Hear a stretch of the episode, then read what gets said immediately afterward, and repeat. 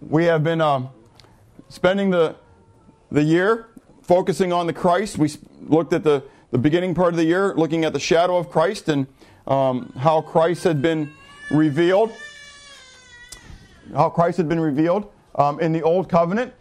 And, uh, and then we transitioned into the life of Christ, considering um, in the life of Christ his birth, his uh, youth, his ministry. And as we looked at the ministry, again, we looked at those seven different uh, segments. Then we moved on to the entry into Jerusalem, his arrest, which we looked again at two weeks ago. And then last week we looked at the crucifixion of Christ. And if you remember, then as we as we transitioned into this the the end phase of his life here, we talked about how that warfare um, was beginning to be really seen. How Satan knew that his his destruction was soon, was coming. If if, he, if Christ could offer up that perfect sacrifice on the cross that Satan had lost.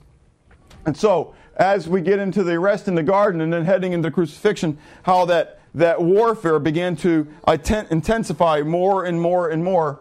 But as we look then at the cross and how the world would look at the cross, the world would look at that cross as, as defeat and, and how he was beaten, but we understand from God's perspective that the crucifixion actually was a sign of, of victory because it was a fulfillment of that which God had prophesied that Christ was going to be. And I think it was Chris that you brought out at the end about Psalm 22 and how all that was, how that was prophetically declared in the Psalms. And, and even into great detail, we didn't spend time with that last week, but it's so exciting, again, just to look at how the Word of God is consistent all the way from Genesis to, to Revelation. And today we want to move then into past his crucifixion, into two and a half, three days later, into the resurrection of Christ and how Christ was risen from the dead.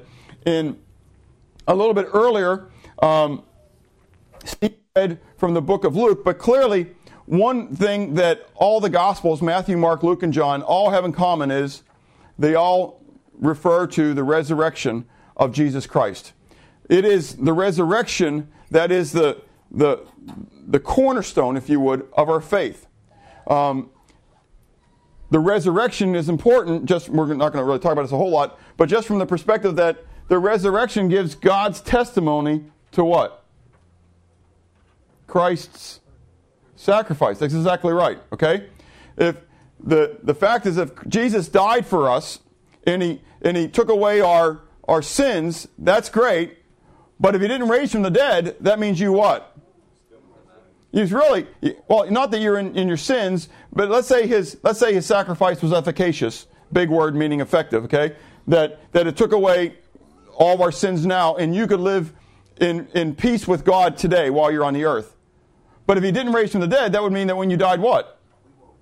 We won't raise. And that's all over with. Do you understand? The, our, the good news the, the fulfillment of the good news is not only that you've been redeemed from your sins, but now you can live with God forever, eternally. Isn't, isn't that awesome? I mean, that's an exciting thing. So now, as we look at the resurrection, then, we want to look at it from two perspectives. The first way, very quickly here, is just evidence of the resurrection. Evidence of the resurrection. And again, I feel like I'm, I'm teaching a lot of times to the choir, and you've heard of these things a lot, especially the ones that come from the Bible. The first thing I want to present, though, is that the resurrection is a matter of fact. It is a factual thing that we have recorded in history. Now, I understand, we're going to see some in a moment, but I understand that most of that recorded in history is recorded where? In the Bible. And most people are going to talk about that, but we see that in Matthew, Mark, Luke, and John, much testimony that is given to it. And as we go through it, first of all, we see the testimony of the angels. Because it was the woman who go to the they go to the tomb, right? They go with their spices because they're going to anoint Jesus' body because now it's three days later. And they're going to place the spices upon Jesus' body. But when they get there, they find the, the stone rolled away and they see the angels. And the angels give the first testimony to the resurrection of Jesus Christ. You know, why are you weeping? You know, you're looking for someone who's what? He's alive. He's not here. He's been risen as he said he would. So the first testimony comes from that of the angels, and it goes to the women, right? Because the women are there at the tomb, and they see that the tomb is is empty. But not only do they hear the testimony of the angels and they see then that the tomb is empty, but we read that Mary Magdalene, then later, as she's leaving, she actually meets Jesus. And she per- perceives him or assumes him to be the gardener. Okay, right? And you have all these verses. You can go read all the four four um, gospels and look at this. And uh, and so he says, "Woman, why are you weeping?" And she says, "Sir, you know, I, I'm, I'm looking for for my Lord, you know, and he's not here. But if you've moved him, let me know where he's at." And he says, "Mary." And all of a sudden, she what? She recognizes the voice. Okay. And so she goes back to tell the disciples. So we have the, the testimony of the, of the angels to the, the woman. We have the testimony of the women who saw the angels, and then Mary Magdalene who saw the Lord herself. But then we have the testimony of the disciples. Now we have the first of all the testimony of Peter and John, right, who ran to the the um, the tomb and they saw what? An empty tomb, but even more importantly, they saw the grave clothes or grave cloths, okay? And they saw the ones that were draped over Jesus. They were just kind of dropped right there. But the one that was covering his face or his head was what? It was laid to the side, okay? And there have been a lot of messages on that as far as from the carpentry perspective that the carpenter would take his cloth and he would fold it up and lay it on the side of the job to show that the work was finished, okay? And so, but anyway, so they go in and they see it, okay? They're still struggling with it a little bit, but later we read that, and as we saw in Luke 24, that Cleopas and his companion, they were on the road from Jerusalem to Emmaus, and while they were on the road from Jerusalem to Emmaus, what happens? we hindsight being 2020, we you know it was Jesus who joined them, but they just had a stranger join them. A stranger who seemed to be ignorant of the things that were going on in Jerusalem, and they said, Don't you know? And so they're not yet necessarily fully convinced of the resurrection because what, what do we see when, when Steve read that this morning? They begin then to, to declare to this stranger the events that are going on, and now the women have come back and they've declared what? They've seen the vision and they've seen the Lord and that He's been a resurrection. And, and, and, you know, we're just not quite sure what's going on. And so Jesus said, Oh, you foolish people, you know? And so He begins to do what? He begins to open up the scriptures to them and show them how it is the Messiah must have suffered. Just like that shadow of Christ, you know, it's kind of a fun thing. It's almost like Jesus did that for them. He took them through the old covenant and showed them the shadow of Christ as he came, as he came through and showed them what Jesus or what the Christ, the Messiah, should have gone through. And so then he goes and he has dinner with them, and then he does what? He does the breaking of the bread. Okay? He breaks the bread from just like in the, the Last Supper at the, the Passover celebration, right? And then he and then he has that, and then he disappears. And they realize what? We've seen the Lord. And now they stay in Emmaus for another couple days and to really enjoy their time together, right? No, what do they do? they immediately go back to tell the disciples the good news. Okay? That's when you when you begin to realize that Jesus is resurrected, you really what? You're filled with amazement and wonder and you want to tell people the the good news. Okay? So they go back, so we have the disciples now, right? And they go back and they tell it, and while they're there telling the disciples, and the disciples themselves, the, the original 11 now, right? They're still kind of you know, struggling with this, right? And actually, we have 10 because Thomas isn't there. And so while they're talking, Jesus comes into the midst, right? And Jesus comes in and says, Peace I, I give unto you, my peace I give unto you, not as the world gives unto you, give I unto you, but as the Father has given me peace, so I give you my shalom. And as the Father has sent me, so send I you. And so, you know, he says, Look at my, here's my hands, here's my side, you know, you know, da da da da. And so they see the resurrected Lord, right? And then there's Thomas who doubts, right? And so later, Thomas gets his own special um, little tap on the shoulder saying, Hi, Thomas. Remember last week when you said that you're only going to believe it? Well, here I am. You know, but we read from 1 Corinthians chapter 15 in that the you know the the declaration of the gospel, how that Christ died for our sins according to the Scripture, and how He was buried, and how He raised again on the third day according to the Scripture. It doesn't end there. We always quote 1 Corinthians 15, 3 and 4, but it doesn't end there because it says, "In that He was seen." That Christ died for our sins according to the scripture, and that he was buried, and that he was raised on the third day according to the scriptures, and that he was seen. And then it goes through the listing of the people who had seen him, through the apostles, through the disciples, through, through from Peter and John, through you know, Paul says, and I being last among them. But before that he says, and there were five hundred all at one time who were still alive. Okay? So the disciples, and I mean beyond the, the 11 disciples, I'm talking about those who were followers of Messiah, there were well over 500 people who could give testimony in a court of law that they saw Jesus Christ. Think about that.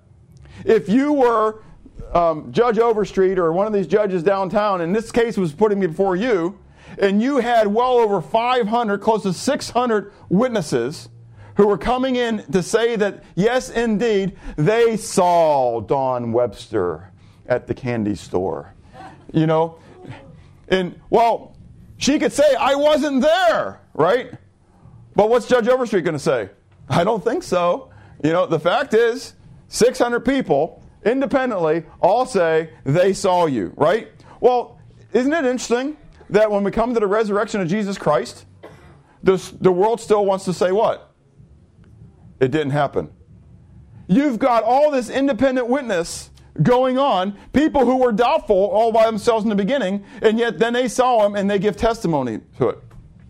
Well, some of the testimony I think that is the greatest testimony is not from the disciples who you would expect to be fabricating this stuff, but what about the guards who were there that, that at the moment when Jesus was resurrected from the dead? They were there when the stone was rolled away. They were there when the angels came. And they fell, as it were, dead themselves, right?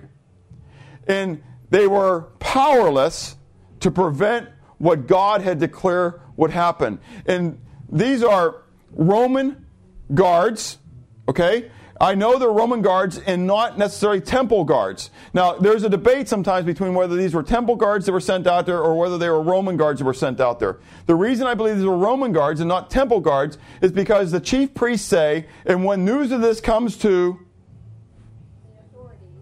the Pilate's ears, will back you. Well, if it was temple guards, then Pilate what? could care less. But these were Roman guards, these were Roman soldiers, and do you know anybody know what the penalty for a Roman soldier losing his prisoner was? Death. Death. You know what it makes it even worse is when the prisoner's dead. Okay? And so so they go to the chief priests and they tell them what they saw. I mean, these guys have got to be believers. I, I, I, can't imagine how they cannot become believers at this moment after what they saw, right? And so the chief priest said them, what? Don't, well, they bribe them, but they say, tell everybody that the disciples came at night and stole them away. Now, can you imagine this? I mean, this is like us going to the 82nd Airborne or to our special forces, to our ranger unit, and, and telling them, okay, we want you to fabricate the story, and we want you to say that a bunch of fishermen from the village came in and they were able to overcome you to take the dead body out of a, of a, of a, a sepulcher was sealed with a heavy rock and a seal around it, right? But that some debate whether that was that seal was concrete. It could be just wax because the, the, wax, you know, wax would be easy to break off. That's not a big deal. The idea of it was that the signet ring would be there and it would declare ownership. Okay, so that could be easily removed, kind of like a caulk going around a door. You still can cut it and still move it, but the rock itself would have been very heavy. And usually they were placed on an angle so that the rock would roll down. And so to roll the stone away would take a little bit extra oomph to, to, to get it out of there. Make sense? Okay. Anyways, but can you imagine? Could you imagine some of our, our best trained soldiers willingly saying that a bunch of wimpy fishermen overcame them? These are the best trained soldiers in the world. And the guards themselves had the testimony of what happened. Now, this is kind of interesting, but you have these, these quotes on your sheets because I wanted you to have them. But this is a testimony of Roman historians from about 70 years later, 80, 80 years later. First, we have from Tacitus, uh, Publius Cornelius Tacitus, who was a historian of Rome. Okay, and so in his history of Rome, in his annals, in book 15, um, and in paragraph 44, if you want to go check it out, I've got it on my computer. You can check it out later. I've got um, his book 15 downloaded. He says, consequently, to get rid of the report, oh, I should give you context here. Um, he's writing now about Nero. In Nero, were, was it was believed at the time that Nero burned Rome down in his because Nero was kind of deranged, right? And so that that Nero himself was burning Rome, and so everybody was against Nero, but Nero had a what? It, it was, it was politics. So you got to find a scapegoat. You got to find somebody else to blame, right? It happens today, and it happens back then. I mean, it's just all the same. And so he chose to blame the Christians. Okay. So here is here's Tacitus's version of, of all that. Okay. He's, he says it pretty clear, straight out. That's pretty good. Consequently, to get rid of the report, Nero fastened the guilt and inflicted most exquisite tortures on a class hated for their abominations called Christians. So what's Tacitus saying? It wasn't the Christians' fault. You know, do you get it? I mean, this is a Roman historian. Okay? And so he says, um, Christians by the populace. Christus, that's Christ, from whom the name had its origin, suffered the extreme penalty during the reign of Tiberius at the hands of one of our procurators, Pontius Pilate, in a most mischievous superstition, thus checked for a moment, again broke out not only in Judea, the first source of the evil, but even in Rome, where all things hideous and shameful from every part of the world find their center and become popular. Guess what that superstition was? The resurrection. That Jesus Christ rose from the dead. And so, even though the report went out and they tried to squelch it at first, Jesus kept what? Appearing to more people. And now all of a sudden you got 600 witnesses. It's kind of hard to shut up 600 witnesses. You know, Timmy wants to go into the FBI witness protection program here, you know? And so they, they go out and they put guards around witnesses, you know, because these witnesses are important. But what if you got 600 witnesses? I mean, that's a lot of people to, to, to have to go out and wipe out in order to, to cover your tracks. Rome couldn't do it. Even though, and, and, and, the, and the Jewish leaders couldn't do it. And so even though they tried to squelch the testimony in the beginning, they couldn't do it to the point that all the known world at the time had heard of the superstition. Okay? This is kind of fun too. This is from Pliny the Younger. Pliny was the governor of Bithynia or Pontus during the, the, the reign of um, Emperor Trajan. And he had a lot of writings going back and forth, correspondence with Emperor Trajan. And specifically, when there was a, a breakout, if you would, of Christianity in Bithynia and Pontus. Now, it had been breaking out, but it, again, like we read in the scriptures of what was going on in Ephesus and Philippi and stuff like that, where it was starting to get into the trade. You know, people were, weren't, weren't going to the temples anymore and they weren't buying the idols anymore, and all of a sudden it started causing social upheaval. Okay? Well, Pliny says to Trajan how he handled this, okay? And so I want to read this because it's really kind of interesting. It says, Meanwhile, in the case of those who were denounced to me as Christians, I have observed the following procedure. I interrogated these as to whether they were Christians. Those who confessed, I interrogated a second and third time, threatening them with punishment. Those who persisted, I ordered executed. Why? For I had no doubt that, whatever the nature of their creed, in other words, I have no clue what they believe, whatever the nature of their creed, stubbornness and inflexible obstinacy, obstinacy surely deserve to be punished. What's he saying as the governor? That if I bring you in and you're not willing to believe as I believe. Oh, and, and he would say that he was probably what? He, he was, Pliny would say that he probably was what? Very, um, oh, what's the word I want to? Tolerant. He was very tolerant, I'm sure. But these Christians were what? Intolerant. And so, don't, I mean, doesn't it sound like today? They bring you in, and if you won't denounce Jesus, so you must be very what? Intolerant. And so I'm going to be intolerant of your intolerance, and so I order you to be executed. Pretty awesome stuff, huh? And you think it's all new today. There's nothing new under the sun. So we continue on in his writing here um, in this letter, and it says, Those who denied that they were or had been Christians, um, when they invoked the gods in words dictated me, offered prayer with incense and wine to your image, which I had ordered to be brought for this purpose altogether with statues of the gods. Moreover, and cursed Christ, none of which those who are really Christians, it is said, can be forced to do a testimony of an unbelieving governor. Isn't that interesting? These are things that true Christians won't be able to force to do. They won't deny Christ, they won't bow their knee to another God, and they won't offer a sacrifice to him. Do you get it? Pretty interesting stuff. These, I thought, should be discharged. The ones who what? The ones who denied Christ, the ones who would do that, he said, I let them go. Because they weren't what? They weren't really Christians. I don't know if you've been here long enough, but there are one of my favorite Greek words is the word dokimos. And then there's the other Greek word that goes with it, adokimos.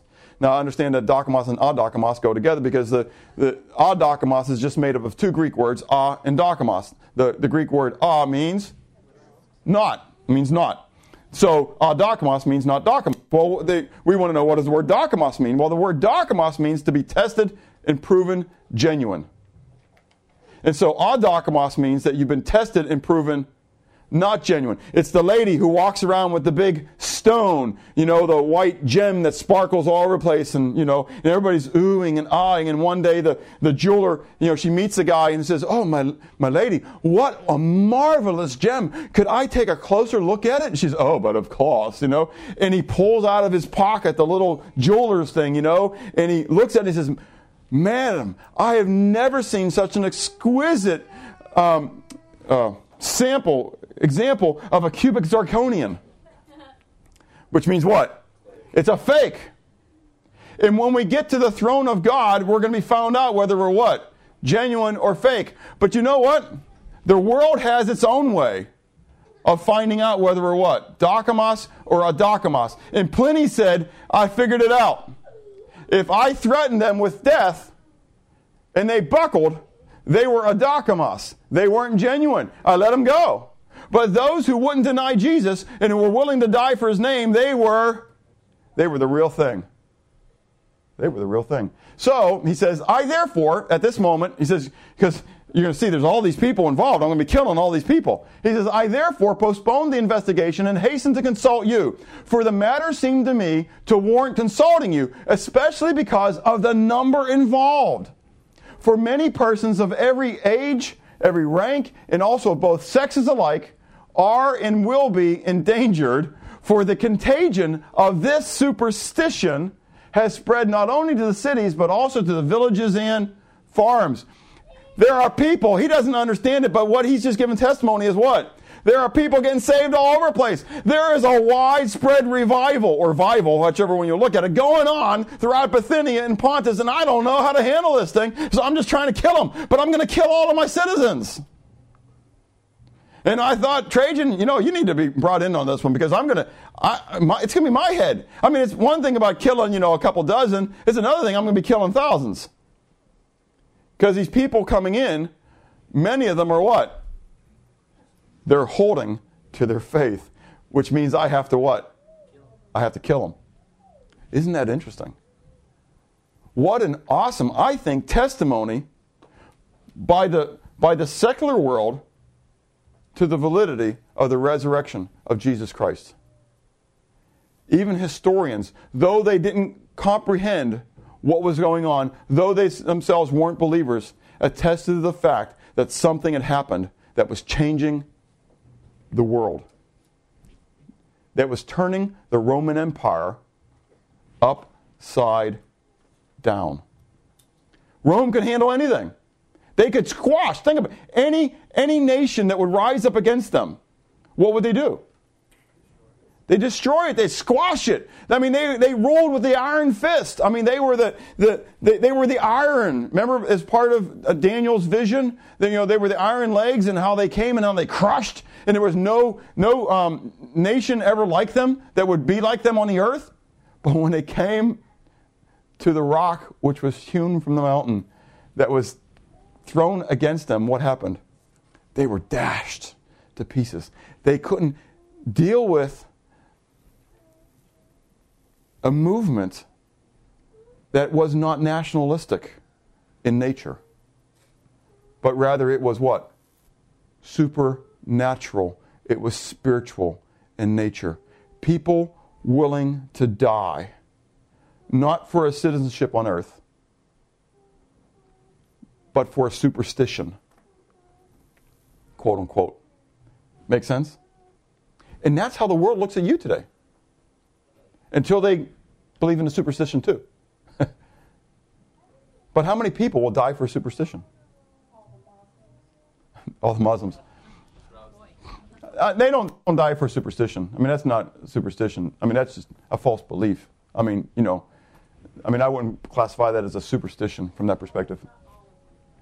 Yeah, and not all of them would die. Some of them would. So, an amazing thing. So, the evidence of the resurrection. Well, first of all, it's a matter of fact. Secondly, though, more importantly to you and I, the fact is that it's also a matter of it's a matter of faith. Turn with me to, to John chapter 20, one of the um, recordings then of, of the gospel. But in John chapter 20, after the resurrection of Christ, and after this, it has been witnessed and seen, okay? And in a part of that, that, that time that we talked about earlier, where Jesus had come to the, um, to the disciples and has shown himself to them, from 19 to 31, and I'm not going to read all the way from 19 to 31. You can read all that, but that's the whole context, okay? So from 19 to 23, Jesus is talking to the, the original. But in verse 24, we begin reading about Thomas. And It says, Now Thomas, called the twin, Didymus, one of the twelve, was not with them when Jesus had, had come, when Jesus came. The other disciples therefore said to him, We have seen the Lord. So he said to them, Unless I see his hands, in his hands the print of the nails, and put my finger into the print of the nails, and put my hand into his side, I will not believe. And after eight days, his disciples were again inside, and Thomas with them. Jesus came, the doors being shut, and stood in the midst and said, Peace to you. Then he said to Thomas, you, I, I, don't want to, I just love this time. I mean, I think Jesus came up behind him, you know, and the rest of them, you know, they're all talking, telling him, and Thomas is here, and he's saying, you know, you know, opening his mouth like we do a lot of times, just kind of, just letting it ride, you know, just, and all of a sudden Jesus just kind of appears behind him, you know, and I just kind of picture all the other disciples going, you know, Thomas, uh, Thomas, look behind you. What are you guys? And Jesus kind of tapping him on the shoulder and say, uh, Thomas, turn around, reach here, right? So he says, reach your finger here and look at my hands. Reach your hand here and put it into my side. Do not be unbelieving, but believing. Thomas answered and said to him, My Lord and my God. I'm not preaching on the uh, deity of Christ, but what an incredible statement there because Jesus doesn't come back and say, What? Don't call me God. That's reserved for one and one only. I mean, think about it. When, when the person said to him, We know that you're true, and he says, Why do you call me true? There's only one true, right? But here, I think he says, um, he says, My Lord, my God, I wouldn't even have a problem with the fact whether he says Adonai here. I think I don't have a problem with him even declaring the name at this point. You know, talking about Yahweh Elohim, that that's who is here right now. And Jesus doesn't rebuke him at all. Rather, he says to him, he says, Thomas, because you have seen me, you have believed. Blessed are those who have not seen and yet believe. How many of you have honestly ever seen, physically seen Jesus? Not in a daydream, not in a night dream, not even in a, a, a Bible picture book, okay? you know, sometimes people say, "Oh, I've seen Jesus with a picture of him." Like, oh, there was right there. He's standing behind me the entire time, and I didn't notice. Um, he was tapping on my shoulder, but we haven't. Okay, you came to Jesus by faith. That's exactly right. In our acceptance of the resurrection is based upon factual reports. But now you have to go to the factual reports and what? Decide whether they are truly factual. And you have to, by faith, believe. When you walked in this morning, um, depending what time you got here, Curtis, he joined us in, in, putting down the chairs, but I think everybody else probably came when the chairs were down. So when you walked in the door, there were multiple opportunities for seating. Yes? How many of you got down on your hands and knees and checked out the chairs before you sat on them to make sure that they that we hadn't you know gone through with the little uh, saw and kind of every randomly cut the, the, the legs on some of them just for fun of it, so that when somebody sat, you know, it was kind of like the uh, the the roulette thing. You know, you kind of sat in this chair and all of a sudden, poof, ah, you got the chair. You know, you didn't do that. It was that one right there. That's why no one's sitting in this row because this is one. No, and uh, but the reality is, you didn't do that by faith you came in this morning and you what? You accepted the validity of the chair that you sat in. You accepted the fact that it was well made and that it would what? It would hold you. Do you understand? When you come to Jesus Christ and you believe in the resurrection, it is a matter of fact. It really is. It's a matter of factual history. But you have to come at it and you have to decide do you believe that as a factual account of history. And at that point, it becomes a matter of faith. Just like we read in the book of Hebrews, where it says that faith is the evidence of things unseen, it's the substance of things hoped for. And by faith, we believe that the worlds were framed by the words of God, so the things which are came from what? Th- that did not exist. We understand that even with creation, though it is factual and though there is science that supports it, and we can see the testimony of creation all around us, you still have to, even though it is factual, you still have to accept it based on what? Faith. Does that make sense? There are a lot of people out there who what? Do not accept creation. They will not accept the facts as they're there, but rather seek to reinterpret the facts to have it say what they want it to say because they do not want to believe in a creator God. And so there are those who look back at the, the testimonies of the witnesses, both biblical and extra biblical, and they see what is going out there, and yet they seek to reject the validity and the historicity of Jesus Christ and even his resurrection. Do you understand? If it was any other part of history, they would accept it. There is a whole lot less testimony for much of history that people accept and they teach as fact. They don't have 600 witness accounts as they do with the resurrection of Jesus Christ, which they reject. Now, why do you think they do that? It doesn't fit their belief system or what they want the belief system to be. Because if Jesus truly is raised from the dead, not only are we going to look at the evidence, but there is a what? There are results which come. There are results which come from Jesus being raised from the dead. The first and chief of those for us that we look at is the fact that the penalty of sin has been paid. Now, that's exciting for me. The penalty of sin has been paid. But what's really exciting about it is the extent of the payment. What's the extent of Jesus' payment? He died for the sins of the whole world. The whole world. Romans 5 says, Therefore, just as through one man sin entered the world, and death through sin, and thus death spread to all men because all sin. Stop for a moment, okay? Don't keep reading up there. When we read that death spread to all men because all sinned, how many people do you think die? Do you th- what do you think all means there? I mean, you, I know you're quoting that, but what do you think all means? All means all, and that's all all means. All means all, and that's all all means? You sure? So it means every, right? Okay. So when all have sinned, do you think everybody sinned? All right, well, let's make sure. Therefore, as through one man's offense, judgment came to all men. So does that mean that all stand, are stand before the judgment seat?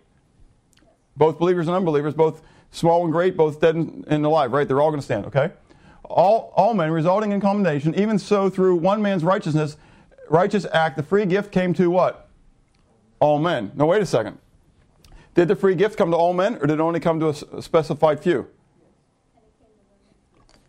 Guess what? It only came to a specified few, or it came to all men? What does all mean?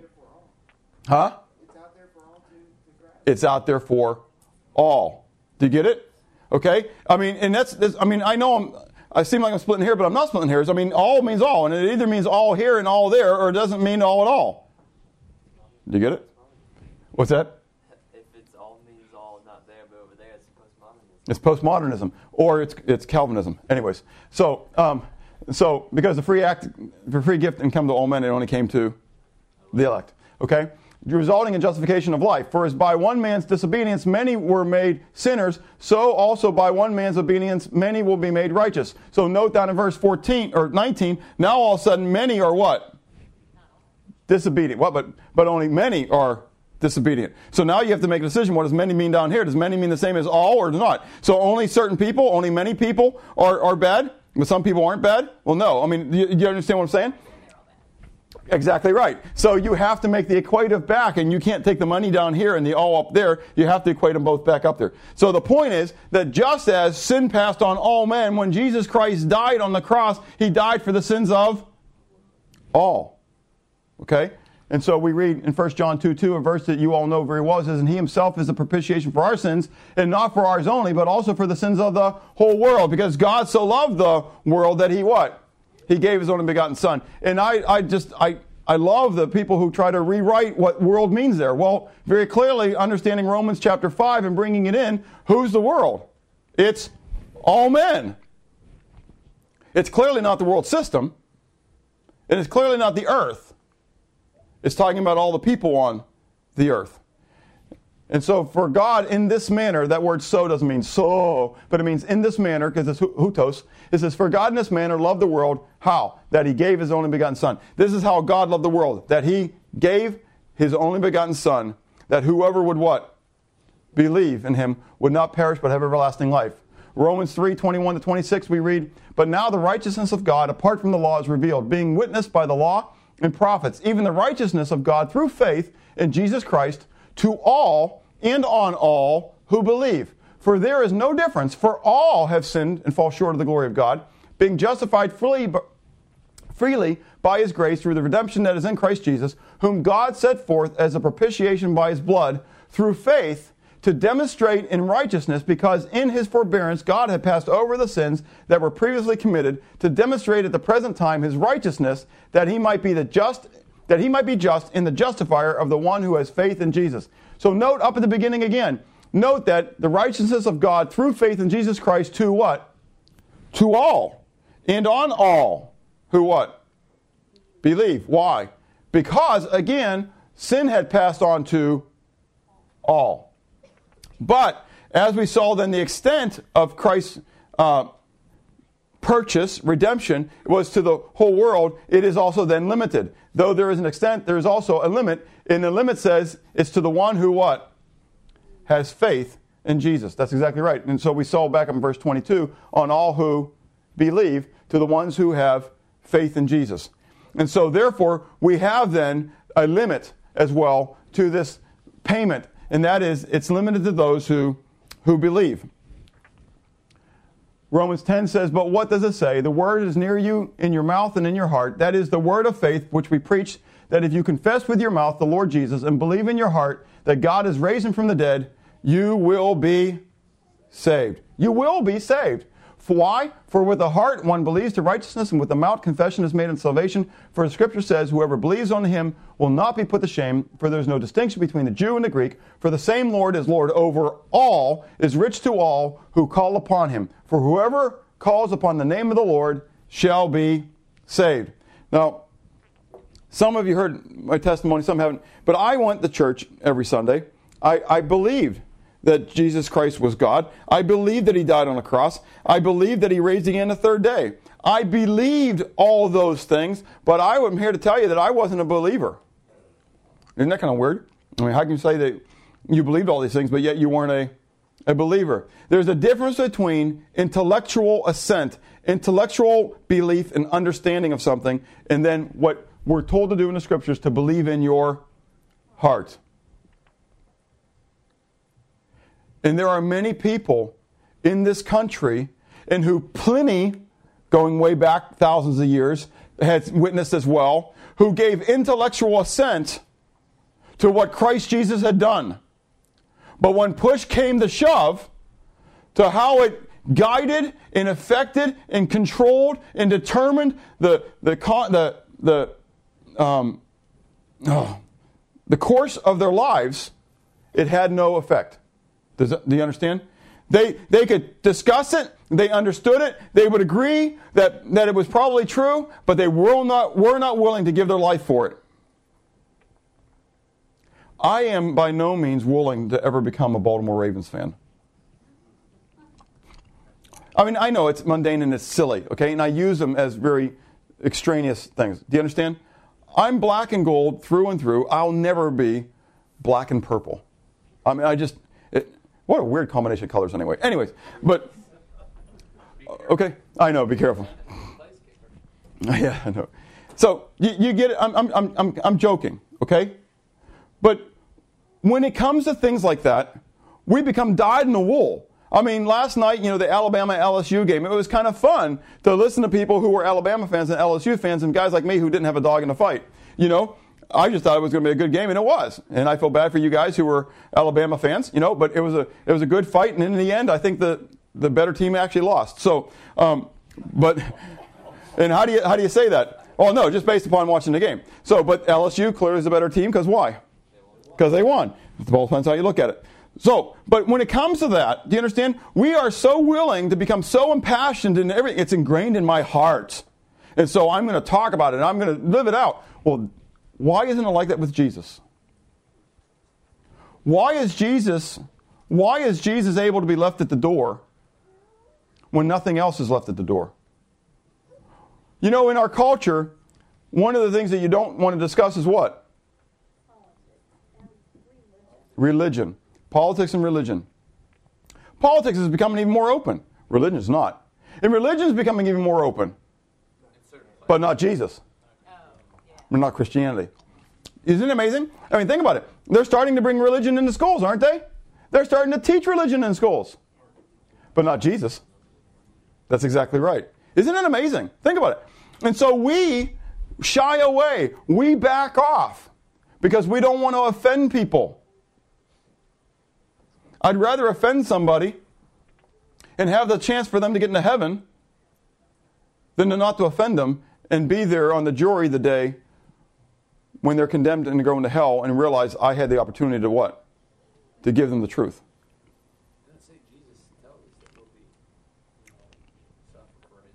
We will suffer for his name. That's exactly right. And the days may come in our lifetime when we really have to make that call.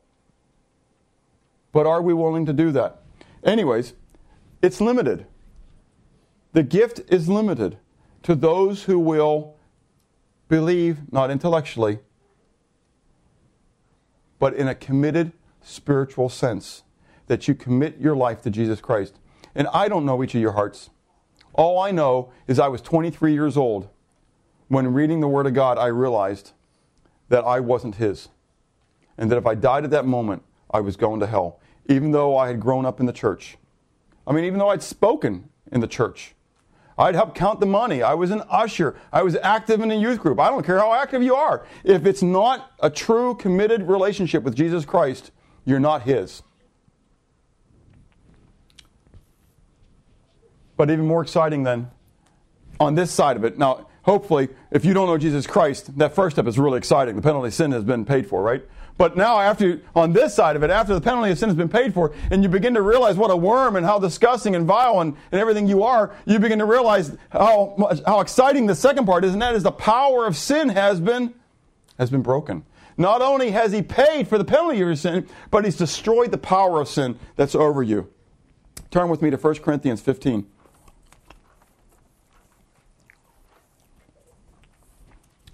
The very end of the chapter.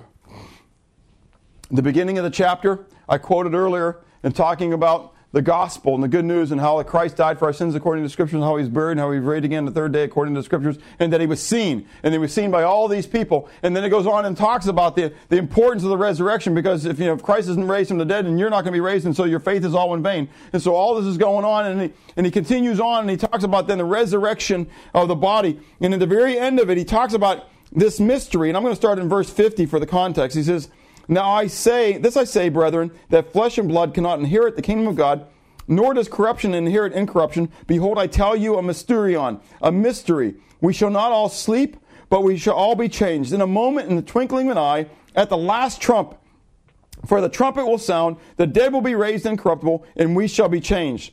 For this corruptible must put on incorruption, this mortal must put on immortality. So when this corruptible has put on incorruption, this mortal has put on immortality, then shall be brought to pass the saying that is written, Death is swallowed up in victory. O death, where is your sting? O Hades, where, O place of, of death, where is your victory? The sting of death is sin, the strength of sin is the law. But thanks be to God who gives us the victory through our Lord Jesus Christ. The strength of sin there is the word dunamos. Okay, we talked about the exousia and the dunamos before, and, and the dunamos is, is where we get our word dynamite. The power. So the dunamos of sin, the power, the explosiveness of sin is what? It's gone. Well, it's the law, but what did Jesus do? He fulfilled the law. He wiped out the, the, the, the law. Do you understand? Not that the law is voided, but the point is when Jesus Christ came, he broke the power of all that. Sin no longer, because of the law, has no power over you. And so in John 8, turn with me there. In John 8, Jesus says to those Jews who believed on him, and then we continue on, beginning at verse 31. Then said Jesus to those Jews who believed him, If you abide in my word, you are my disciples indeed, and you shall know the truth, and the truth shall make you free. They answered him He says, We are Abraham's descendants, and we have never been in bondage to anyone. How can you say you will be made free? Jesus answered them, Most assuredly I say to you, whoever commits sin is a slave to sin. And a slave does not abide in the house forever, but a son abides forever. Therefore, if the Son makes you free, you shall be free indeed. And in Galatians tells us that Jesus Christ came in the fulfillment of time, in the fullness of time, to be born under a woman, to be born under the law, that he might redeem those who were under the law. And that we're told in Romans 8 and there in Galatians that now we have the adoption and we have the spirit of adoption whereby we cry out, Abba, Daddy, Father. We are now no longer servants and slaves. Now we are the children of God. No longer are we to be enslaved to sin. But in Romans chapter 6, and you can go look at this later, Romans chapter 6 says that no longer should we be under the reign or the rule, the authority of sin. And he says, Paul says there, he says, Do you not know that to whom you offer yourself as a slave to obey, you are the one slave to whom you obey, whether of sin leading unto death or of obedience leading unto righteousness? He says, But God be thanked that, that though, though you were, you when you heard the, the good news, when you heard the gospel of your salvation, you responded to it. And so no longer now are you that slave to sin. The reality then is that whenever we become enslaved again, to sin, it's because why? It's because we want to. Because we volitionally chose to place ourselves back into bondage to him who has no power over us or to that which has no power over us.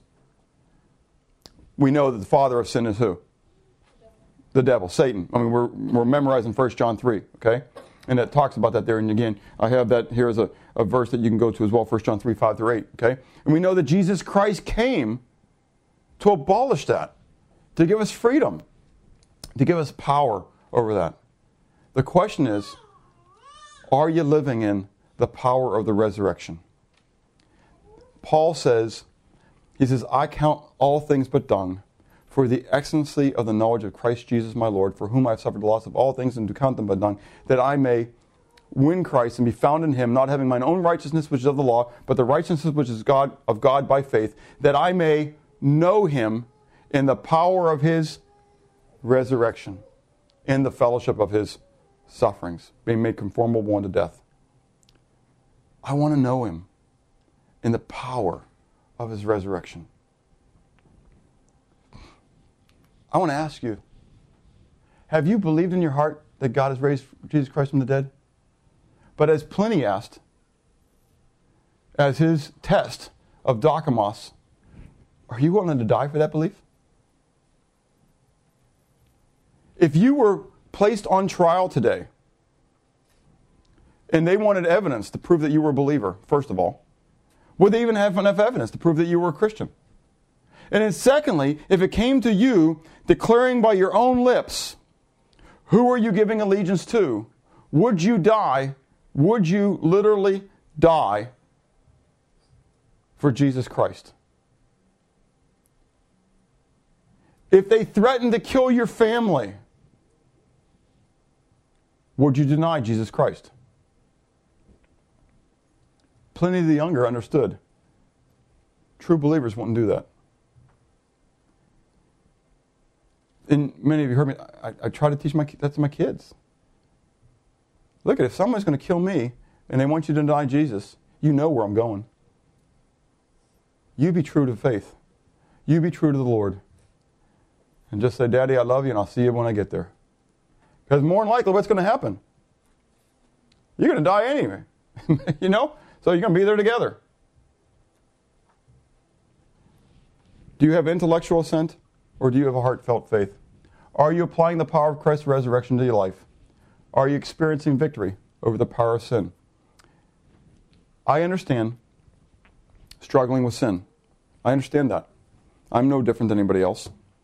But I also understand where the power for victory over that sin comes from.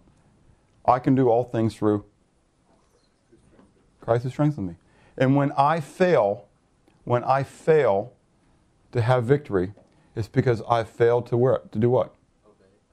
Not just obey, trust, to go back and, and to go to the source of the victory and the strength. That helps me obey. Because in and of myself, I have what? I have no power. You know? I mean, I can try to obey, trust and obey, but really the, the, the whole source and strength of my trusting and obeying is still in, in Jesus Christ. Let's pray. Father, I thank you for your goodness to us. I thank you for the victory we have in Jesus Christ. I thank you, Lord, that you have, in through your death, your burial, your resurrection, that you have given us victory over sin. Lord, forgive us for not applying that to our lives as we ought to. Lord, I pray that we would be um, strong in our faith, that we would stand fast in our faith. Lord, that we would, um, we would desire to give you glory and honor and praise, and we would be a, a burning witness for you in this world. Lord, that we would not um, fail because of fear of man in declaring the good news of your salvation. Lord, I pray that we would be strong if the days of persecution would come into our land. Lord, that we would be those who would be willing to be martyrs for your name and for your kingdom's sake. Lord, we do give you the honor and the glory in Jesus' name. Amen.